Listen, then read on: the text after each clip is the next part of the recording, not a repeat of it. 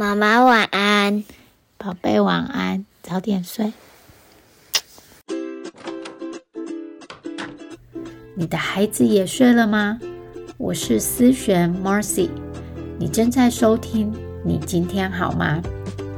我是一位生活教练，在这里我关心你今天真的好吗？来，让我陪你走一段。Hello，我是 Marcy，欢迎你来到你今天好吗？第十五集，妈妈罪恶感，放下一身轻。前几天，因为我想买某个价钱不便宜的东西，突然觉得自己罪恶感很深，于是我花了一些时间把我的想法写下来。诶，我突然发现，我好像好久没有这样的感觉了，就是那个罪恶感的感觉。我以前和罪恶感，就是妈妈罪恶感，是很好的朋友。罪恶感和我常常互相拜访，而我却好久没有感到这个妈妈罪恶感了。想了想，哦，原来我真的走了好长的一段路，改变很多。所以我今天想要和你聊聊罪恶感，它是从哪里来的？那要怎么去面对，或要怎么放下？如果你和我过去一样，成为妈妈后，或成为爸爸后，甚至成为照顾者后，常常有罪恶感。那这集是给你的，我们开始吧。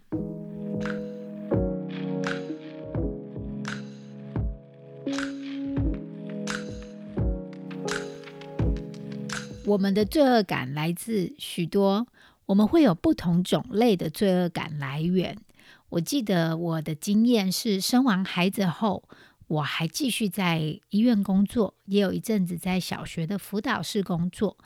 那时候我的罪恶感极深，每天看着我的宝宝 baby 抱着我的大腿不让我出门，或者是隔着窗门哭，我那时候就感觉到好罪恶，我就体会到罪恶感的强烈威力。之后呢，我决定我要当全职母亲。好，或许多一点时间陪小孩了，应该不会有这么强烈的罪恶感吧？结果我说过了，我还是罪恶感的好朋友。他继续来访，我不是因为没有时间陪小孩而感觉到有罪恶感，我的罪恶感来源变成了另外的原因。我们会因为太多不同种类的原因而有罪恶感。给小孩坐校车，觉得他们人挤人，花很多时间才到学校，好没有去载他们，也觉得很罪恶。不坐校车又觉得不对，他们没有去 social，没有让他们去实际体验校园生活，好像又不对。给小孩看太多荧幕时间。也会有罪恶感，不给他们看荧幕时间也会有；给小孩吃垃圾食物也会有；不给孩子吃垃圾食物，拒绝他们的时候也会有；给小孩上才艺课，叫他们写作业，还有听到他们的哀嚎说不想做，也会有罪恶感；不给孩子上才艺课也会有罪恶感。花时间在自己身上，或者是去工作，没有陪孩子阅读玩耍，也会有罪恶感；让孩子自己一个人睡，也会有罪恶感；陪睡又觉得孩子不会自己入睡，也会有罪恶感。好，不管我们怎么做，都好像会有罪恶感，或者是我们也会有我的小孩这样表现，别人会不会觉得我做的不好，我没有尽责等等的这些焦虑。爸爸妈妈照顾者。有多么容易会有罪恶感，你就会发现，不管你做什么决定，你都可以找到哪里出错。罪恶感来自于我做错决定了，我做错选择了的一种情绪，这是再自然不过的，因为我们的天性就是侦测错误，特别是对我们的下一代。我们很大的一个生存机制就是繁衍后代嘛，所以大脑也会特别在我们繁衍后代这个过程当中，照顾 baby 的这个过程当中，因为孩子 baby 是脆弱的，大脑呢会让我们去寻找错误，确保每一个步骤都是对的，在这个。过去的社会当中，其实是蛮实用的，因为我们可以找到出错的地方，赶快修正。好，这个脆弱又无能的 baby 才能活下去。但是现今的社会，真正碰到生存的危机已经少之又少了。但是大脑仍然在做这个部分，它只是希望你的下一代可以继续顺利的活下去，所以有罪恶感非常正常，帮我们自己找问题非常正常。当我们正常化了这个罪罪恶感后，是每一位照顾者或多或少都有机会经历的情绪。那我们接下来就要看看啦，这个罪恶感对我们的生活带来什么影响？Brene Brown 他曾经说过，罪恶感是我做错了什么事情。如果善用这个罪恶感，有时候是很有用的，也是帮助我们适应外在的环境，好，可以帮助我们修正错误。但是亲子关系当中，要碰到真正的错误。道德上的缺陷、错误是很少见的。如果我们继续被罪恶感驱使的时候，我们常常有罪恶感的时候，那它会怎么影响我们的生活呢？我们的行为、我们的教养方式可能会变成这样：我们会努力的想要在其他的地方补偿。我们可能会答应很多不应该的要求，像是小孩提出的要求，会觉得，哎啊，就买东西给他好了。我平常没有太多时间陪他，有时间陪他的时候又没太多耐心。虽然知道不需要再买东西了，或许可以补偿一下，或者我们会因为罪恶感而不拒绝孩子，或是有前后不一的标准，自己破坏自己的规定。像是这次就先不要求了啦，改一下标准，因为我刚刚骂他，我真不应该，他好可怜哦。好啦，没写功课没关系，就这一次就好啦。这些破坏自己的规定，答应家里先前约定好不做的事情，但是却答应了，不想拒绝孩子。都会为教养上带来很大的挫折，不止让小孩不清楚界限和标准，也让我们成为前后不一的父母。这个罪恶感让我们成为放下标准，然后又自责更深的照顾者。啊，我说这些不是要让你感到罪恶感又更深，我是一个过来人，这都是可以解决的。只是首先要有一个觉察，我现在的决定是不是因为我感到罪恶，我有这个罪恶感才做出的决定，还是我真心这样认为？我真心想要买东西给他，我真心觉得，呃，如果我刚刚没有骂他，我仍然会改变我的标准，出自于这样来做决定。罪恶感是一种情绪，是某一些想法的产物。就是你想了某些想法，那我们的大脑释放出化学物质，流动在身体里面的一种感觉，它就是一种情绪。Brene Brown 曾经说过：“罪恶感是我做错了什么事情，但罪恶感常常很容易就演变成羞愧感。羞愧感是什么？”是一种强烈痛苦的感受，认为我们是有缺陷的，不值得被爱的，认为我们做的事情让我们变得不值得。当我身为妈妈有罪恶感的时候，就是我是做错事的妈妈；而当演变成羞愧感的时候，就会变成我是不好的妈妈。你可以感觉到它的不一样了吗？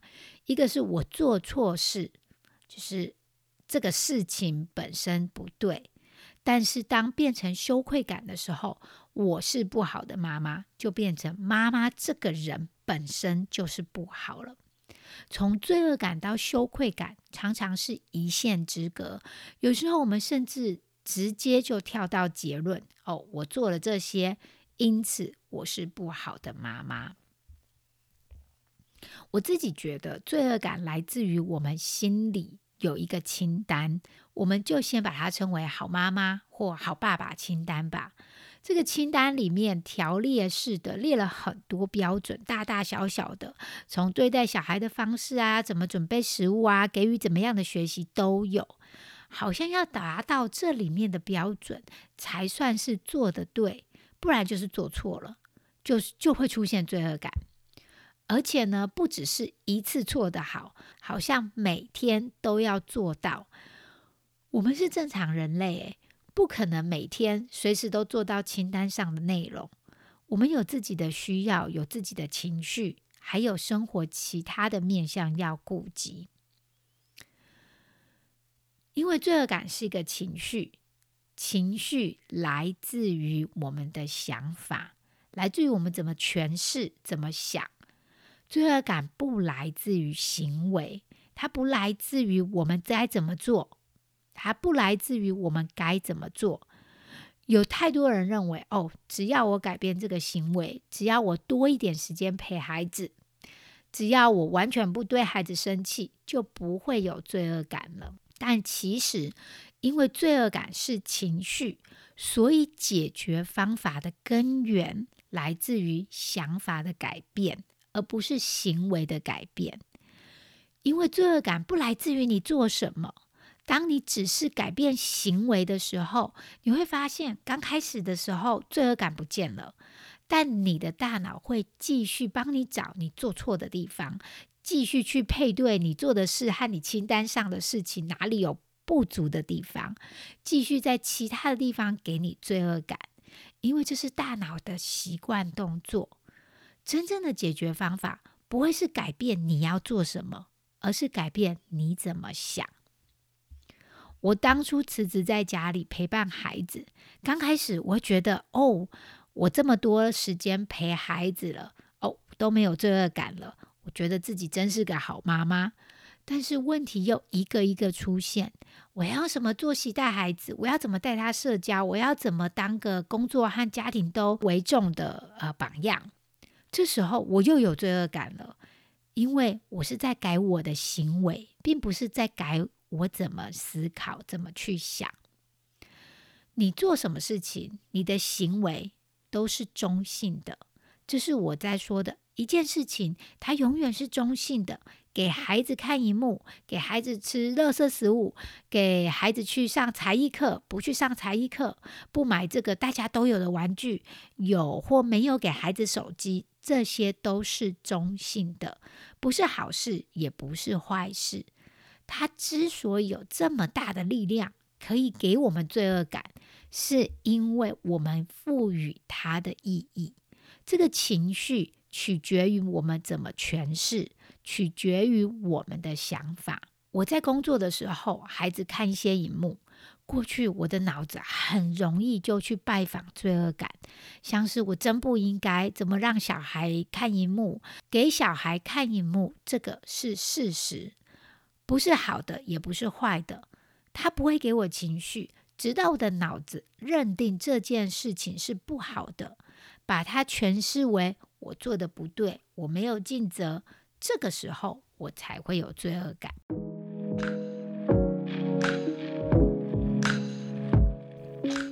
那要怎么放下呢？首先要先接受我有这样的情绪是很 OK、很正常的。先不要想要怎么改变，我们可以先问问自己：我真的做错了吗？因为罪恶感来自于我做错了什么事嘛。就像我前面说的。其实通常我们都没有做错，或常常只是很微小的事情，并不是什么道德上的腐败或错误。通常就是爸爸或妈妈就是一个正常人类，有自己的情绪和需求，在疲累的时候对孩子生气，呃，没有力气给予的时候，或是没有更多时间陪伴孩子等等。这些通常都不是道德上面的错误，但我们却给予了很大的意义。所以提醒自己，这不是错误，只是选择。我只是一个正常人，有着正常的情绪和需求，我并没有做错什么。第二，这个方法帮助我很多。Big picture thinking versus small moment thinking，看见整体的想法，只看见某个小小时刻的想法。这是什么意思呢？人类的天性，人类的大脑会看到或用某特定的一个小小的时刻来认定今天的心情状况好或不好，它就成了一个过滤器。我们会用这个过滤器来让我们概括今天的每件事情。因为大脑会节省资源嘛，好就会去做总结啊，去做结论啊。譬如说，今天吃饭前我骂了孩子，所以今天的结论是啊，我是一个情绪化、爱生气的母亲。这听起来很不合理，对不对？但我们的大脑就像相机一样，拉近又放大。骂小孩的当下，可能只出现一分钟。但它却被拉得很近，又被放得很大。如果我们要评论今天一整天，我们就要像相机一样拉远一点，不能只放大某个不快乐的时刻。当我们拉远的时候，我会发现，哎，其实今天我和孩子一起在笑，很大声哦，或者是我有念故事书，我煮了他们喜欢的食物，或者是我和孩子有比较深度的对话。收集这些证据，放进你的过滤器里面，所以你可以看到拉远或缩小一点的今天，甚至看到这整个星期的状况。用这样子的方法来找证据，而不只是取决那个小小的时刻来把它当成代表。当你拉远缩小的时候，你会看到更具代表性的样子，那才是比较真实的样子。你会发现，其实没有你想象的这么糟，甚至其实你们的一天当中是充满更多的欢笑和正面的互动。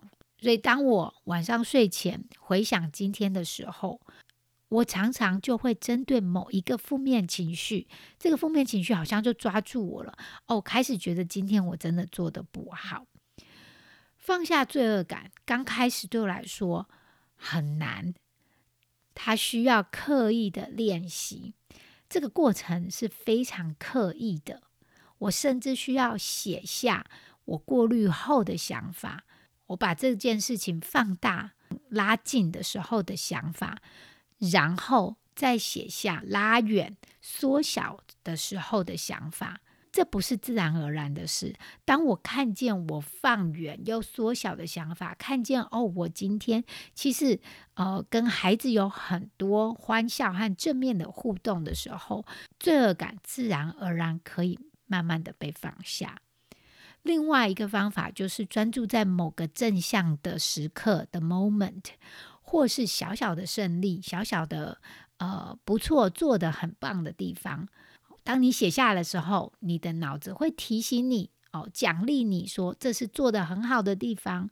当你明天再有这样的经验的时候，你会觉察到说哦，我现在正在做我觉得很棒的事情。要去训练你脑袋看见对的好的地方，因为看见不好不对的地方是脑袋的内建模式，所以你要训练。他看见好的地方，让脑子不只是看到坏的地方。这些都是一些小小的方法，可以帮助我们可以看见整体的状态，而不是专注针对在小小的某一刻。最近孩子睡觉前，我偶尔晚上要工作，还要和我的客户上课。我过去曾经感觉到很罪恶，觉得应该要像其他家庭一样有故事时间，有亲子时光。但是我要很刻意的提醒自己，其实我的孩子他们的生活真的过得很棒了。有时候我们做的比我们认为的好很多。妈妈可能会觉得啊，我做这些事情会不会破坏他的未来？会不会让他有阴影？会不会让他留下创伤等等？当你看着自己，你知道你没有做坏事，没有违背道德的事情的时候，那你就先放宽心吧，孩子。一定会受到父母的影响，不管你认为你现在做的是好是坏，你觉得你做的好的地方，他可能会觉得这是一个不好的，这是一个创伤。你现在觉得你做的不好的地方，未来他可能会觉得这是他最感激你的地方。我的意思是，不论你怎么做，你做多少，你的孩子都会碰到挑战。我们最常碰到小孩的哀嚎声、抱怨声，就会把这些自动转化为“你真是不好的妈妈，你真是做错决定了”。所以你要刻意的去提醒自己，这不代表你做错了，它也代表一个。市场调查就是原来我的小孩或者我这样做不大顺利不大好，那我下回就不做了嘛，并不是因为我有问题或者是我做错了，而是我在收集更多资料来理解哦，我到底要怎么当妈妈？当妈妈是怎么一回事？因为当妈妈或者是当爸爸或当父母，它就是一个旅程。每次你好像快要学会了，你的孩子又长大了。又懂事了一些，然后你又要开始碰到新的挑战了。所以，我们父母是跟着孩子进化的，就把这些事当成市场调查，你得到的一些 data，收集到的资料就好。甚至你的孩子不需要一个完美的妈妈，他不需要一个机器人。常常不完美的妈妈。更能帮助孩子，因为他看见你在学习，他看见你在照顾自己，他看见你愿意接纳自己的缺点。你的孩子只需要一位够好的母亲。而我们刚刚讲到那个羞愧感，我不是一位好的母亲，这样子的羞愧感会。常常让人想要躲起来，不愿意被看见。面对羞愧感，最佳的解药就是同理，看见自己。因为本来是躲起来嘛，不要给别人看见。可是，当我们同理自己，看见自己以后，它就成了羞愧感的解药。对你自己同理，好理解自己为什么失控了情绪。同理自己是一个很正常的妈妈或爸爸，没有做错。这样的同理和包容，比成为清单上全部都做到完美的爸爸或妈妈还要重要许多。那看见自己、同理自己是需要练习的，我们不是生来就有。当我们对自己同理时候，我们才有能力对我们的孩子同理。才能完全接纳孩子原来的样子。今天和你分享了罪恶感这个情绪。如果我们不断的被罪恶感驱使着，就会影响着我们教养的方式。我们可能会前后不一致，可能会怀疑、犹豫自己的决定。我想，罪恶感的来源是我们没有达到那个清单上面的标准，所以变成了。我做错了某些事情，或是演变成羞愧感，我就是不好的父母。这些情绪对教养、对孩子的关系没有太大好处。不过，要放下罪恶感是需要练习的，至少那对我来说不是自然而然就可以放下的。下面有几个方法：第一个，接受自己这样的情绪，并不是自己错了。只是一个资讯，知道说我这样做对大家来说不大适合，或孩子不大喜欢，就这样而已，不需要有更多更深的延伸，像是我做错了，我是不好的父母这些延伸的意义。第二个，看见整体来收集证据，而不是把这件事情拉很近，专注在一个小小的 moment、小小的时刻。如果我们能够拉远、缩小的看着今天，甚至看这星期来找证据的时候，我们就不会被某个不满意的时刻框住。用这样的过滤器来看自己，当你用拉远、缩小看今天的时候，你会找到很多你做得好的证据。记得也要记录完成的事情，或者是小小的胜利。最后，这是我很喜欢的一件事情，就是做好妈妈的清单，越简单越好。因为不论如何，你心里头一定都会有那一个清单。与其完全不看着这个清单，不如把它摊开来，把它擦掉，然后放上简单的清单，越单纯越好。譬如，我会放着“我爱他们”，我教导他们，接纳他们。